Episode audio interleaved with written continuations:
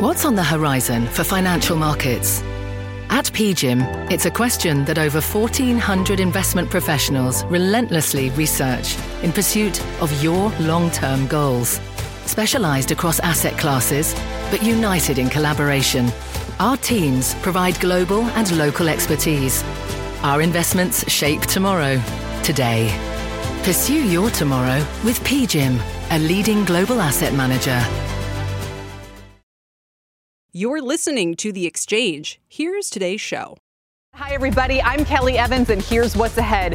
Walmart's core customer is under pressure. Jan Kniffen gave us that very warning on Friday. And now the retail giant has cut its outlook, sending retail shares and the broader markets lower. Well, at least mostly lower. And it's not just Walmart. Shopify laying off workers as they admit e commerce is also slowing more than expected. Are there any retail winners? Actually, yes.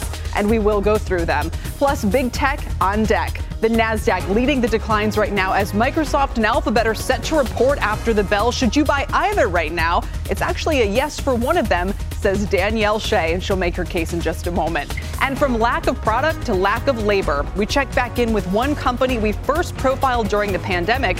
The CEO says job abandonment is now his biggest challenge. But first, let's get today's market numbers. Dom? It's red, uh, markedly so, especially for that NASDAQ trade, as you point out, Kelly. Uh, but right now for the Dow, leading, if you will, on a relative basis, only off about 125 points, 31,867, about one third of 1% downside. The S&P is still below 4,000, 3926 the last trade. They're off about 40 points, 1% declines. And the NASDAQ composite has been the real epicenter of the downside so far. At its lows, down roughly 2%. We're off one and three quarters right now, 11,578 or 203 points to the downside. And believe it or not today, Mid caps are outperforming large caps, and small caps are outperforming both of them. So, a very curious market dynamic playing out ahead of that Fed meeting tomorrow. Also, watch what's happening with interest rates. Speaking of the Fed, as we approach that rate decision, because 10 year Treasury note yields believe it or not, are on the decline again today. At the lows of the session, we were below 2.71%. And the reason why that's important right now is because this level, you got to go all the way back to mid April to find yields this low, which means there has been a decent sized bid for the safety of U.S. government bonds, the full faith and credit of the U.S. Treasury. But right now, we're at the highs of the session. We'll see if those rates continue to hover right around this 2.78 level for the benchmark 10 year. And then, by the way, technology playing into that trade as well. Watch that Microsoft and Alphabet. Interest rates going lower should be good for some of those valuations. And then we mentioned retail. Kelly did. Walmart and Shopify, two of the stocks you have to pay attention to today. Walmart, after it cut its profit forecast because of the effects of inflation hitting consumers and their wallets. Shopify, Kelly mentions those online shopping trends, maybe not as robust as they thought, laying off people. Walmart right now down nearly 8%, Shopify down 15%, Kelly. A very interesting dynamic for the Fed to navigate in this kind of an environment with a possibly weakening, weakening consumer. And then maybe inflation on the way down. I don't know. We'll send things back over. All right, Dom, thank you. I think about them all gathering to kick off their two day policy meeting, and these are the headlines setting the tone for that. And we're going to have more on Walmart in just a moment. But inflation and recession fears are front and center in the latest CNBC Fed survey as well. Let's get straight to Steve Liesman with all the results. Steve? Kelly, with increasing conviction, the respondents to the CNBC Fed survey are predicting a recession on the way and link that cause directly to the Fed's efforts to raise interest rates and bring down inflation. The average probability of recession in the next 12 months surging to 55%. That is up 20 points from the May survey and far higher than it was, you can see there back in December. Along with that, the 30 respondents slashing their forecasts for growth. In January, for example, they thought GDP this year would be 3.5%. Now they think it's going to be just three quarters of a percentage point. Next year, they brought it down by a full percentage point to 1.6%. Gregory Daco, a chief economist at EY, writing in factoring the persistent drag from higher inflation, the significant stock market correction, the visible slowdown in consumer demand, and increased business we anticipate the U.S. economy will experience a recession toward year end. That is, by the way, the average forecast that a recession begins in December. Inflation, almost 7% this year coming in, uh, going down to 3.4%, but notice that's still not the Fed's 2% target. Unemployment ticks up a bit. There's a half a point there, up 4.4% uh, uh, for, th- for 2023. The forecasts see the Fed hiking 75 this week and all the way to 3.8% by March. But then paring back as the economy slows and likely, according to this group, Kelly, falls into recession. Oh, the R word. Steve, thank you very much. Our Steve Liesman with the latest results from our survey there. Let's turn now to Walmart. It's far from the only company seeing a slowdown. Companies ranging from Seagate to DR Horton to CarMax all turning cautious so far this earnings season. But according to my next guest, there are some bright spots like Grocery Outlet, whose shares are up more than 50% this year. Joining us now is Oliver Chen. He's managing director at Cowen. Oliver, it's great to have you. So let's just, you know, kind of give your, your kitchen your dinner table advice to people who are asking you what the heck is going on with Walmart. What are you telling them? Yeah, unfortunately, inflation had a really adverse effect, gas prices, uh, as well as other factors and, energy. Um, so, what happened here was the company needed to mark down non grocery product uh, more than they previously expected. Gross margins will be pressured in 2Q and 3Q and 4Q as well. So we're watching it. It was negative news. It's a negative read through to all of retail, particularly apparel, traffic, mall retailers, and others. Um, however, people still need to eat, and grocery is a big part of the business, and they're share leaders. And they actually guided revenues up slightly this quarter. Taking these markdowns early and fast is very important, and it continues to be Uh, an important, great retailer with lots of digital plus physical. Yeah. In terms of strategies next, go value. We like grocery outlet prices there are 20 to 70% lower. We were just on the phone with LVMH, Louis Vuitton, and people are definitely still spending in luxury goods. So we're selective and we like brands as well. So again, just to be clear on Walmart, and it explains the relationship here, but you're saying grocery strong, non-grocery not strong. Other than grocery, grocery outlet, which you mentioned, are you still bullish on that name? Should we expect these trends to continue for the next six months? And who else do you think uh, is positive outside of the luxury space? Yeah, we also like Ulta. So we think beauty has some recession resistant qualities. Uh, cosmetics is uptrending as people go out again and need it for events. And beauty is you know taking care of yourself and replenishable with innovation there too. We like Canada Goose again. It's a it's a luxury brand and consumers are willing to take price increases on handbags and luxury goods, and they can and they have been. Very good momentum, particularly in the Americas, as well as Americans traveling abroad to Europe. Also, wine and spirits is doing very well at LVMH. Um, we're more cautious on mall traffic, higher gas prices, traffic. People want stores close to where they're located, and they're looking for discounts. So, off price retailer, grocery outlet is an off price grocer with low prices and opportunistic buying, uh, that's quite a positive. There's still a treasure hunt when you go there, and it's a it's a staple where where you need groceries no matter what. Yeah, I'm I'm actually about to check out. Oh, I wonder if there's one around me. And we know Aldi, Lidl. You know, there's a lot of similar beneficiaries from this. Uh, I guess the final question I would ask is whether these trends have reversed at all. Gasoline prices peaked. Uh, nationwide, I think on the first day of the last Fed meeting six weeks ago, so June 14th, 501 a gallon. We're down considerably since then. Are we betting on history if we extrapolate too much from what we just learned? Or is Walmart confirming that even with this correction in gasoline prices, the pressure is intense and it's not letting up? It's been intense lately. So Walmart's at the front lines in terms of what consumers feel. Um, gas and inflation was worse than expected in the last month. They took some markdowns in non grocery, like apparel and general merchandise, but the consumer really needed more markdowns for them to clear through these goods. So we'll have promotions in the marketplace. And unfortunately, um, this negative print could foreshadow a lot more negative prints as well. Uh, Walmart's a, a, very well run uh, organization, but they're going to need to promote a lot that will impact the industry as well. So we're, we're watching back to school, we're watching holiday. Uh, the consumer still has relatively healthy net worth and unemployment's low there are positives in terms of the consumer, but it's it's very much crosswinds, pluses and negatives in terms of this evolution, uh, where earnings are coming down in the near term. All right. The OC, Oliver Chen. Thanks for your time today. Great to Good have to you. you we appreciate it. Oliver Chen of Cowen. Let's turn now to tech with Microsoft and Alphabet earnings just hours away. The stocks are still under pressure. These two stocks represent 10% of the S&P's market cap and 17% of the Nasdaq 100. Both names are down 2 to 3% today and 25% this year. Cloud growth and currency headwinds a factor for Microsoft. Any possible weakness in PC and hardware sales, we're watching for a consumer gauge. As for Alphabet, it's all about online ad spending after Snap's disaster, also about the cloud and competition from TikTok. Here to make sense of it all and tell us where she'd place her bets, Danielle Shay is VP of Options at Simpler Trading. And Danielle, before we get into this, I have to say, you were right in your kind of bearishness about earnings season overall when we spoke just a few days ago.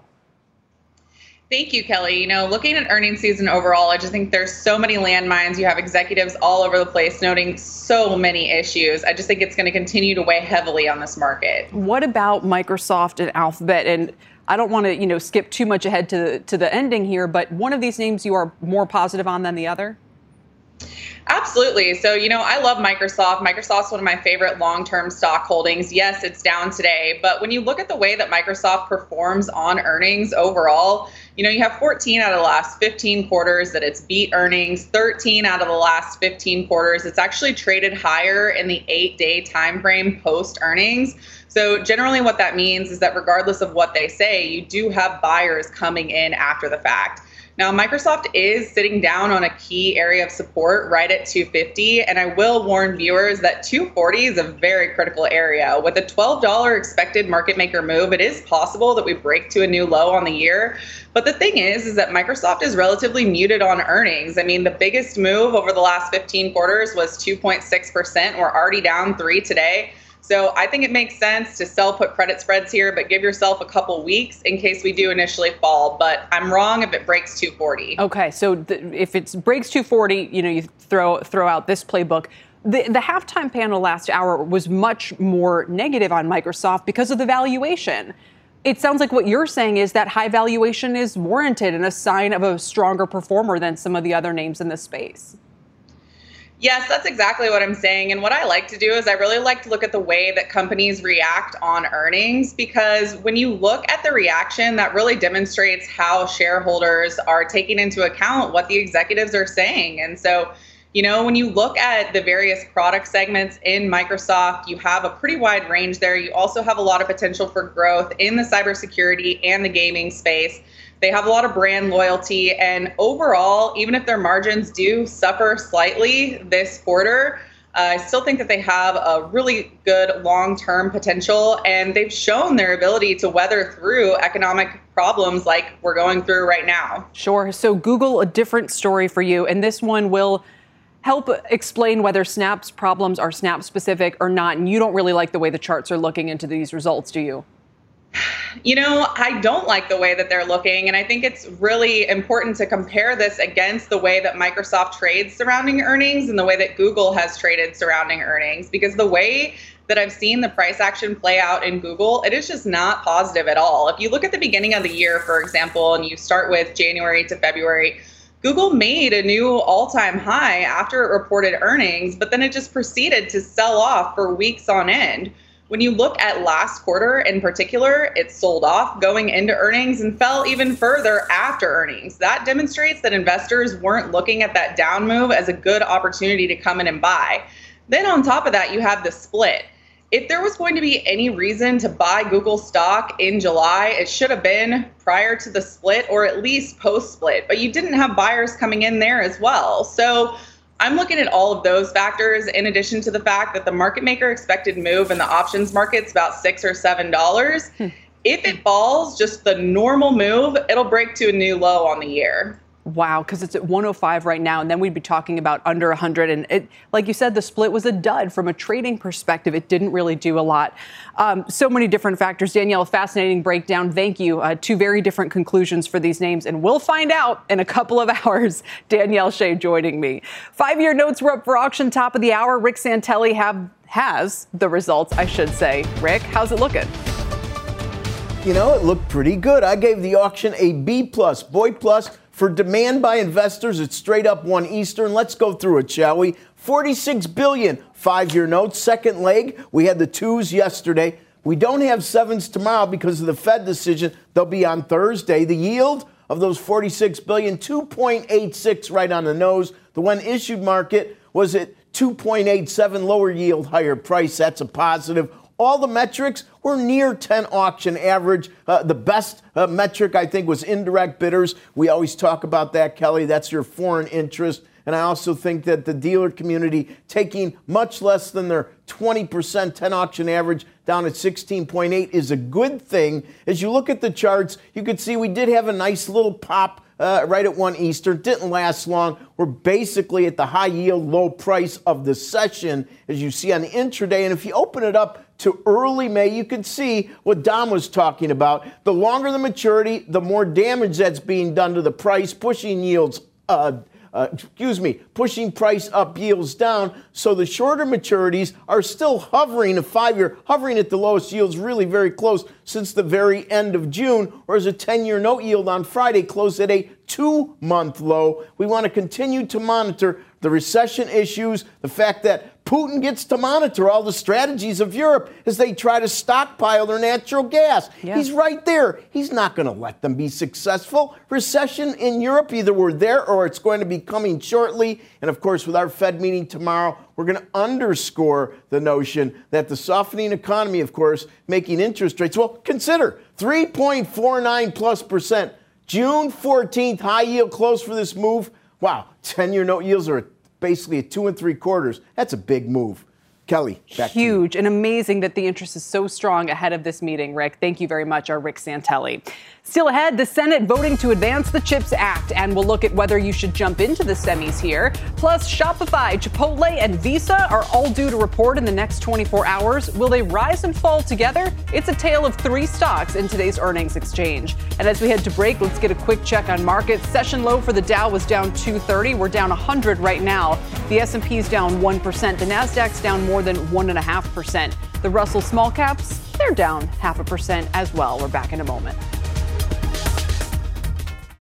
Summer, the best time of year, usually doesn't come with a great deal. Soaring temperatures come with soaring prices. But what if there's another way? With IKEA, your summer plans can last longer than two weeks of vacation and be more affordable. Here, everyone can have lounge chair access, no reservations needed. From affordable outdoor furniture to stylish accessories, we have all the essentials you need to soak up summer in style, no matter the size of your space. Start planning a better summer with IKEA. It's your outdoor dreams inside your budget.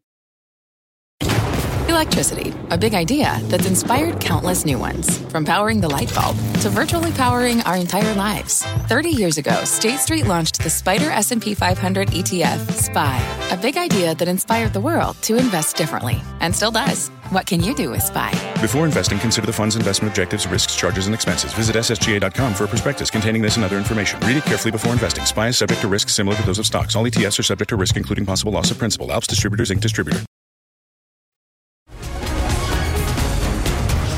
Welcome back to the exchange. The SEMI, the SMH ETF, is riding a three-week winning streak, and it's up 10% in July for its best month, best month since November. It's been a tough stretch since then, of course. And the Senate voting 64 to 32 to advance the CHIPS Act. Let's bring in Ylan Mui with the very latest. Ylan. Well, Kelly, the Senate cleared that final procedural hurdle on chips just over an hour ago. And now lawmakers in both parties are hoping for final passage ASAP so they can go home for recess with a win under their belt. Now, victory could be especially important for Arizona's Mark Kelly. He's one of the most vulnerable Democrats in the Senate, and the funding for chips is critical for his state. Intel is building two fabs in Arizona and investing $20 billion. That's the largest private sector investment ever in the state.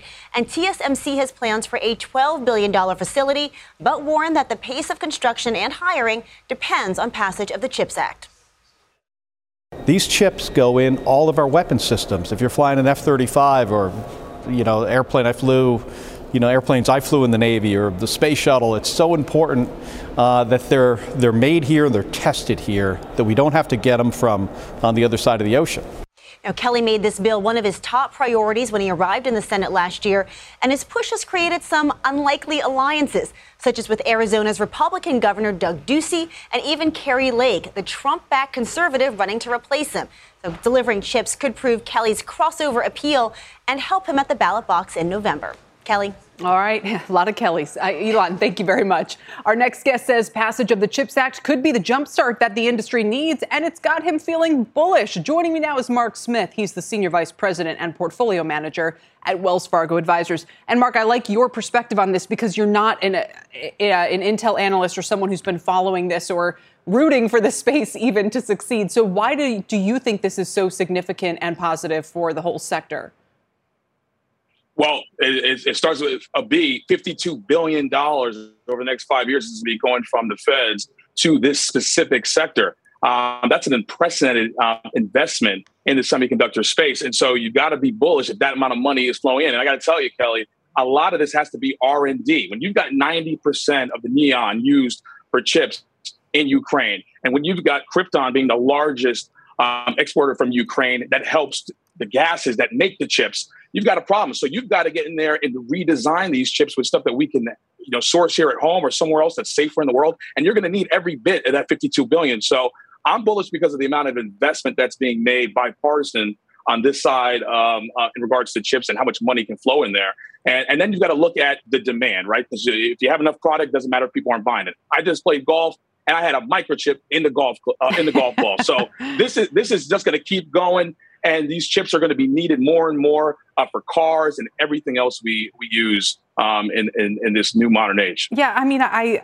you know I take your point. I suppose maybe I'm too cynical. Look, I don't want to depend on other countries for something so important. I just worry this is going to be a ton of wasted money and that it would be better to let the Intels and the other American, you know, to encourage, incentivize, maybe, you know, push them in that direction, tax breaks, whatever it takes. But this is just a lot of money to throw at this. And I'm not sure if there's a clear precedent for it working all that successfully.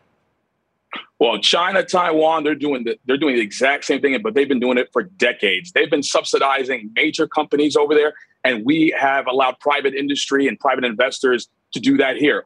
Now the U.S. is saying, "Listen, we got to, we got to, two can play this game. We can put some money behind our our chips and our semis and and be one of the largest producers of semiconductors in the world. Maybe not tomorrow, Kelly, but definitely next five to ten years if we if we really put on our thinking caps and, and use all this money the right way. So one of the pitches that um, the president is making is that this is beyond just the semiconductor industry.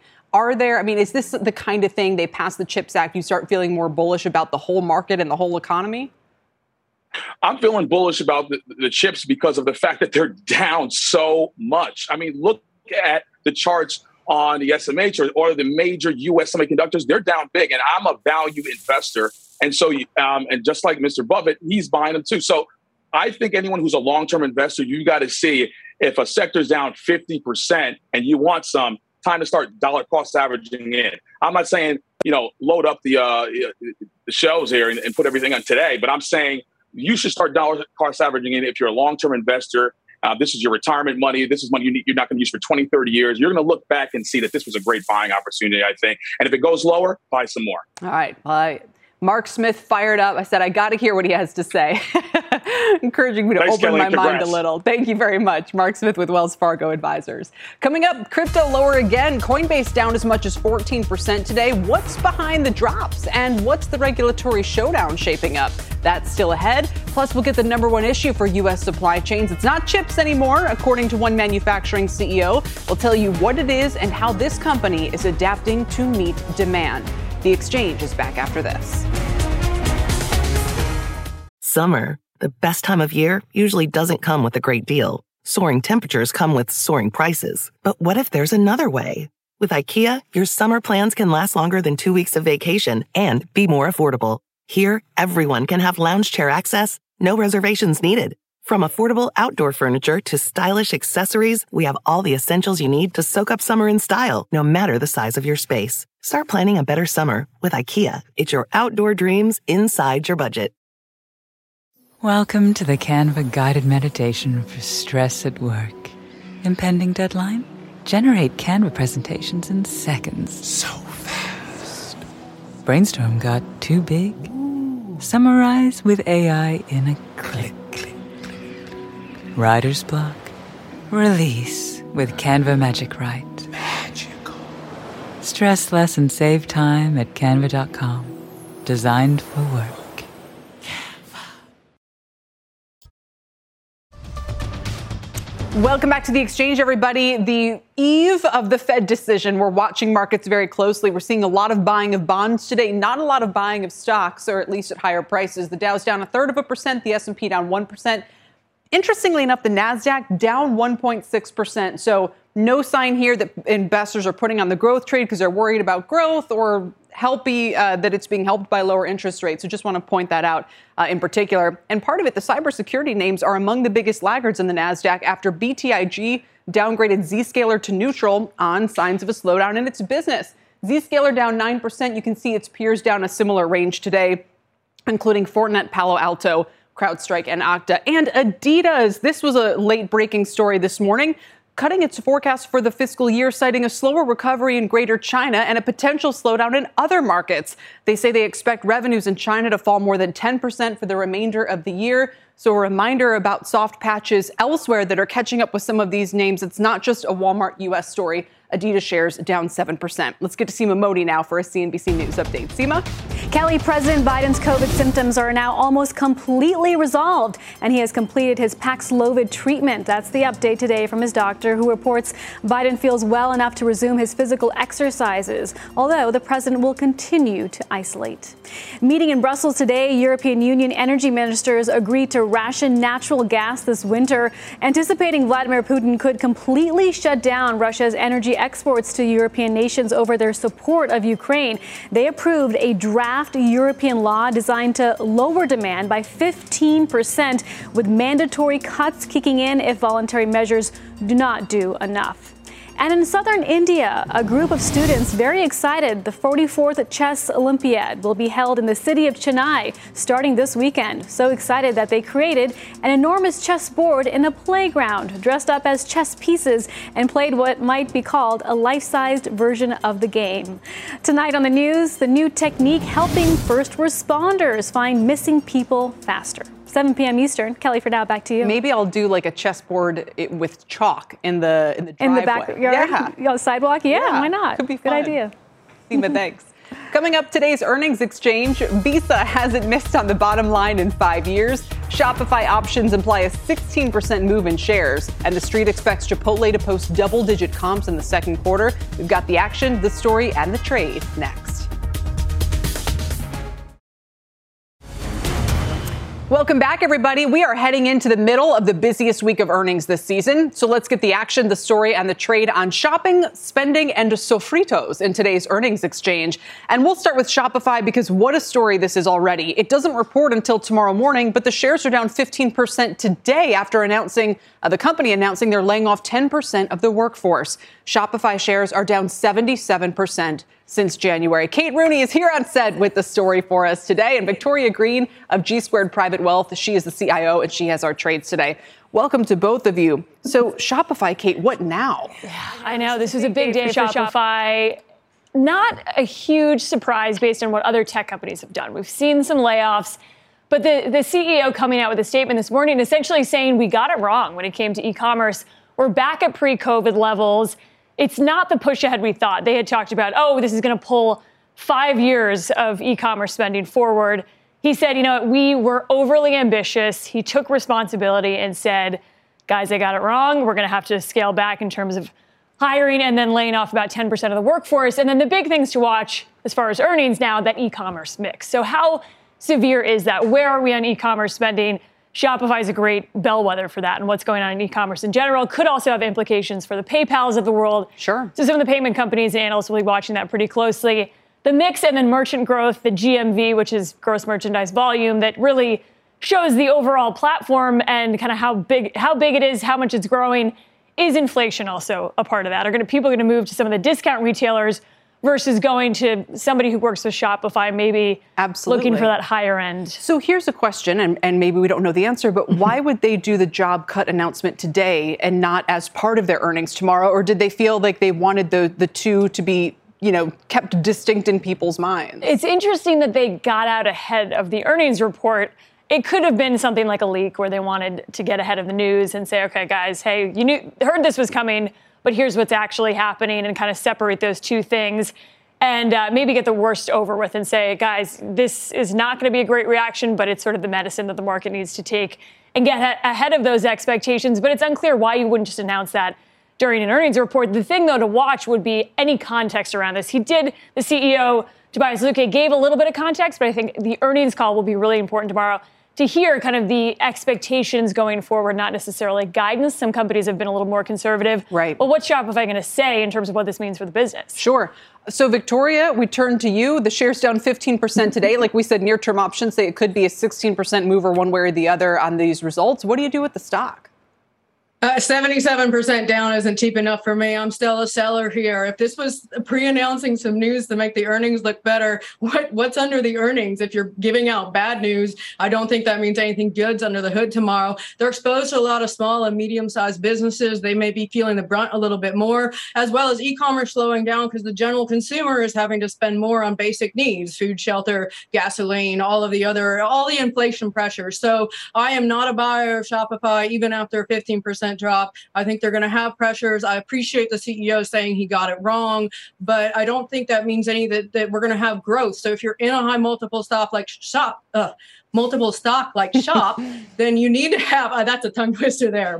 Uh, you need to have growth catalyst. So what's the growth catalyst here? How are they going to have a good 2022? I don't think the band-aid's been fully ripped off yet. Quick follow up to that, Victoria. Amazon is down 5% today. It's getting close uh, back to its 52 week low between Shopify and Walmart, I mean, this is a one two punch. Granted, they have the cloud. Does it make you want to buy Amazon because it's a very different Ooh. business, or that's a big no? Okay.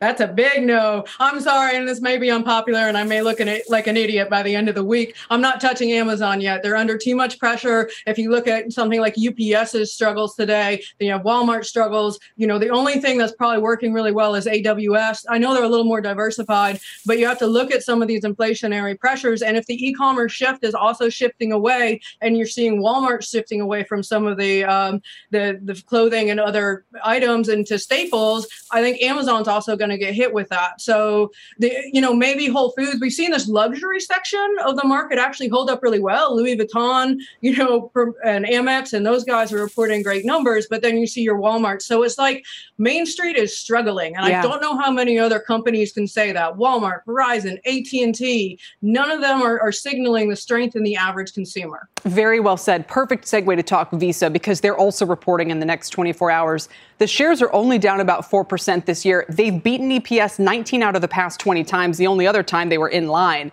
Kate, what are the expectations here? Kelly, it's so interesting. I was thinking last time I was in the office here, probably six months ago, you and I were talking about Visa, MasterCard, some of the big payment giants and what was going on. And then meanwhile, you had Shopify, you had all of these pandemic era darlings doing so well. That trade has completely reversed. And now Visa, MasterCard, Amex are really the safe haven trades. Absolutely. so interesting to see that turnaround.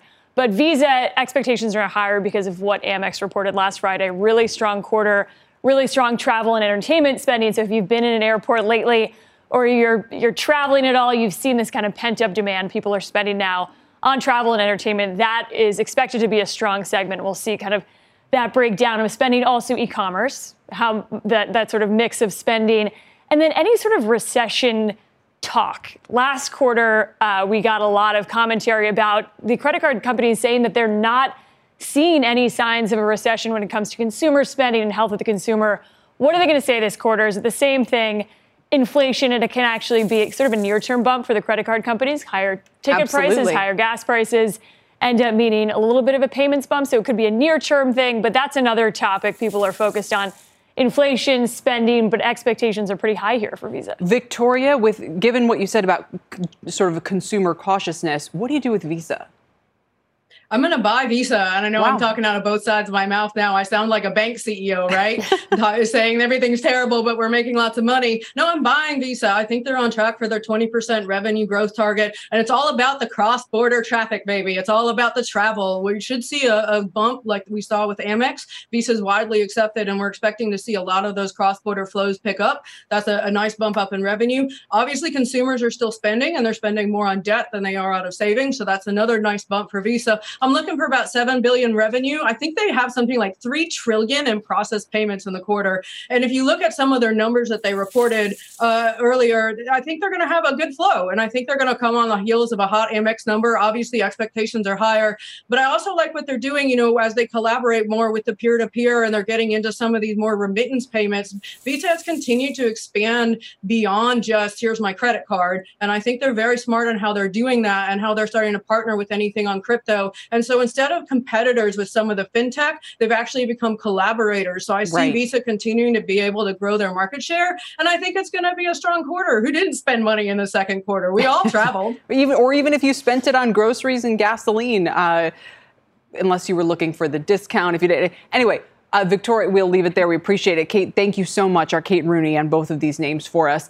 Let's round things out with shares of Chipotle, which are down 22% this year, despite that upbeat outlook from analysts. There's 24 buy ratings on the street. Will this quarter be a reality check for them or not? Let's bring in Kate Rogers with that story. Kate? Hey, Kelly. Well, analysts are looking for EPS of $9.04 on revenues of 2.24 billion for Chipotle in the second quarter. Same-store sales always in focus, projected to increase by 10.9%. That is a very big jump for the space. Chipotle has been a name that's touted its pricing power in the past, so we'll be looking out to hear from its executives on continued price hikes and how much room they believe is left to run for the consumer. Analysts, remember, have favored Chipotle as it caters to a higher income demographic that may be a little less sensitive to future price increases, and they've been absorbing them so far. Inflation Inflation also key as well as higher prices for beef, paper, labor, and avocados did weigh on the company's margins last year. And then finally, any commentary on the unionization efforts will be of note, although again, as we've reported uh, last week, just two stores so far had filed petitions, so it's far smaller than the Starbucks footprint, but will be of note as well. All right, Kate, thank you. Victoria, drum roll, please. Which way are you going to break on Chipotle? I'm buying the dip. I'm, I'm a buyer of Chipotle, and that's a joke on their new uh, uh, promo that they're doing with uh, linking in cryptocurrencies and buying the dip. I actually really like Chipotle. I think they're going to be able to defend their 25% margin. They're a growing business. Uh, they actually are still on the cheaper end of fast casual. So almost any consumer is seeing increases of food, whether it's eating out, which has been cut back from in store eating out, but they still fit a great marketplace, as well as 42%. And we're watching their digital orders because I think Chipotle fits this great growing marketplace that is very tech forward. 42 to 43% digital would be great. And I think they're continuing to evolve and they and they capture a younger demographic that likes ordering on their apps. They're very in, in tune with them with these little crypto promotions. I will put out there not to hurt their earnings, but apparently July 31st is National Avocado Day. and if you sign up for their rewards, you can get a, a avocado a guacamole for a penny. So uh, look, I like the stock. You look at McDonald's numbers. McDonald's did well. Both McDonald's and Chipotle were the only two that really saw an increase in foot traffic. I think they saw some some good good numbers. I think I like what they're doing. They're looking at their Chipotlanes. They're looking at all these ways that yeah. they can engage their customers and reduce the barriers to how a customer orders food from them and how they receive food from them. And I think it's a very forward looking growth strategy. I love it. Victoria, thanks so much for all your thoughts and insight today. I'm excited for all these results. We appreciate it. Victoria Greene with G squared. Coming up, it's not all bad for earnings. This sector is showing some surprising strength in today's results. It's coming off a 6% drop the past three months. Is a turnaround ahead? That's next on the exchange.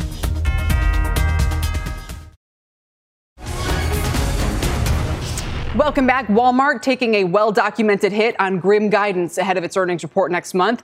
But the industrial names that reported today are seeing their stocks do better. The sector trying to say or fight positive today. Seema Modi is here with what's behind these moves and reactions. Yeah, so the expectations, Kelly, were brought down so much because of all the data from the industrial world came out so negative, but that gave these companies the ability to beat. So 3M shares now on track for their best day in more than two years, beat on earnings, but the stock is really moving on news that that it's spinning off its healthcare business, which makes up about 25% of the company's sales. Now, Melius Research calling it a smart and critical step out of the abyss, a move that will unlock shareholder value since Mike Roman became CEO of 3M, shares have shed about $40 billion in market cap. So this is seen as a bold move, and it's being cheered by Wall Street. And in a way, it's taking a page from GE CEO Larry Culp's playbook as that industrial gets ready to split into three companies next year.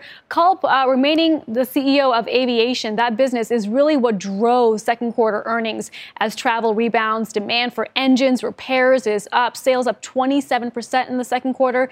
GE did push out, though, its $1 billion in working capital, due in part to the pressure that it's seeing in its renewables business, pointing to Washington for not greenlighting the subsidies needed to make wind energy more competitive. Culp telling me he cannot predict when renewable will turn a profit. That's very different, Kelly, from what he's saying about aviation power where he has a lot more conviction about 5% their future. rally for GE, 5 6% for 3M today. I'm surprised the sector isn't positive on that. Right, exactly. And you know, it's so interesting. These two names used to be the number two and number four biggest weighting on the industrial sector, but wow. because of the uh, pressures they've been under over the last couple of years, yes, positive performance today, but some of the other names weighing them down. Airlines also are also sort of clumped into the industrial basket, so that can weigh on performance. Great point. Again, they're still doing better than the retail space uh, for sure. Seema, right. thank you very much, mm-hmm. Seema Modi. Coming up, we're following up with one of our out of stock companies we profiled back in 2020. AptarGroup makes pumps for the likes of soap and sanitizer, and while those are fully back online, they're facing a new shortage now.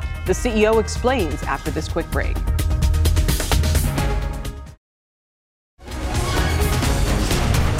Welcome back. The great resignation may be over, but job abandonment is the new challenge for some employers. That includes AptarGroup, the maker of plastic pumps and packaging for a lot of house- household items. We first spoke with them back in September of 2020 when their supply chain went haywire amid the push for sanitizers at the height of the pandemic.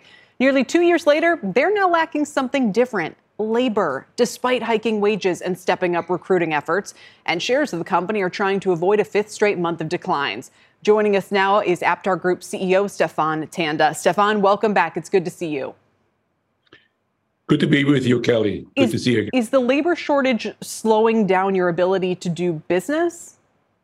Uh, absolutely. So, uh, with the pandemic, really both governments and our brand brand customers want to see more locally produced products uh, in the region for the region, and we are simply not able to uh, provide all of what's needed. On any given day, especially in our Midwestern factories, we miss about 15% of our workforce. So 15% of your workforce doesn't show up on a given day? No, we're just short of the staffing levels uh, that we need. Um, there's just not enough people who are interested in a career in manufacturing, anything from uh, operators to electricians, mechanics, process engineers, automation engineers, you name it. Um, while we love to bring more manufacturing to the, back to the U.S., uh, we just don't have the workforce to do that. Did that change in the past two years, or were you having this problem before the pandemic? No, it's really changed. Um, all, all, the things that you report on, uh, massive numbers have left the workforce for different reasons, and there's just not enough people in the workforce now uh, that want to do uh, the kind of manufacturing that we're doing. And as you said, we've raised entry level wages by 30%, uh, have great benefits, healthcare, retirement, pay retention incentives, uh, but it's just not enough. And we, we have to get very creative with uh, recruiting. Why aren't people coming back in? And I've heard this from similar from warehouse operators where they're pulling out all the stops to try to recruit people to show up to fill these roles. I would imagine similar kind of worker that you're looking for. Where did the workers go? Yeah, that's a good uh, that's a good question, and indeed, we're not alone. We see this with our suppliers. We see this with a, lot of our customers. Even if we get the products ready on time, often we get a call and say, "Hey, our plant's down, or our manufacturing schedule has changed because we don't have the labor." So, it's a broad-based issue, and I, I think it's just the numbers don't add up. Uh, things we're doing. I mean, we're working with companies, our organization like Tent. We've hired some 20 Afghan refugees. We're hiring uh, Ukrainian refugees we are bringing uh, technicians in on temporary work visas uh, from other countries.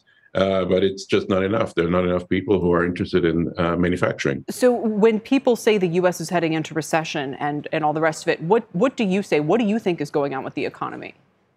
Um, we are much more of an essential uh, product supplying company, as you said at the introduction uh, pharma products. I mean, uh, any consumer has a dozen of our products at home, anything from nasal sprays for allergies, inhalers, uh, upside down ketchup, and so on. So we are pretty resilient. We don't see uh, a slowdown yet. Uh, clearly, in a in a recession, uh, our kind of company is much more resilient because people still have breakfast, lunch, and dinner. They need their drugs and they put on their game face even if they don't buy the car or the new refrigerator. Stephan, this has been a fascinating window into an overlooked part of the economy and an essential one, as you say. Thank you so much for joining us. It's good to check in with you. Thank you. Good to see you again. Stephan Tanda is the CEO of AptarGroup. Up next, shares of Coinbase dropping today, but the move can't be blamed on the price of Bitcoin. What's pressuring the stock and why there could be more trouble ahead.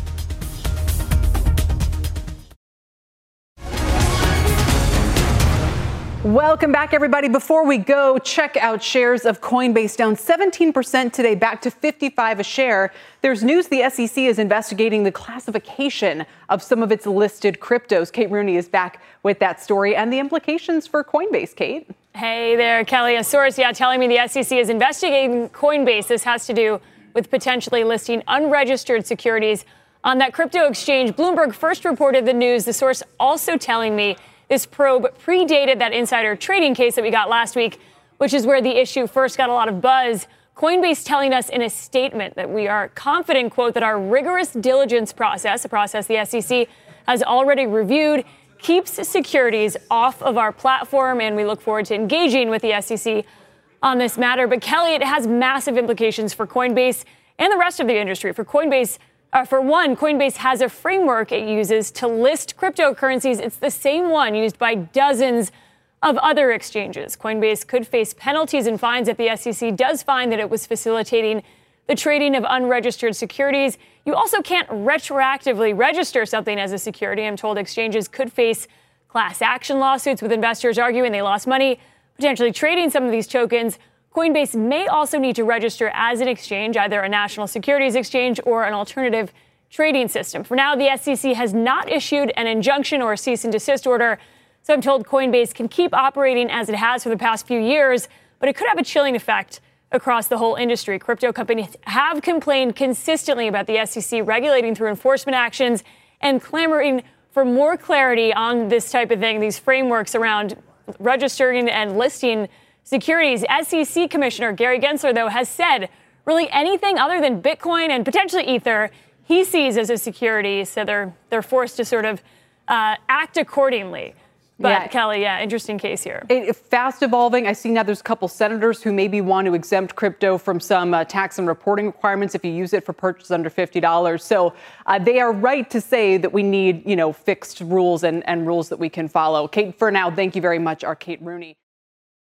You've been listening to The Exchange. Make sure you're subscribed to get each episode every day, same time, same place. This podcast is supported by FedEx. Dear small and medium businesses, no one wants happy customers more than you do. So you need a business partner just like you. Like FedEx, who understands your passion for serving your customers because they have the same commitment towards you.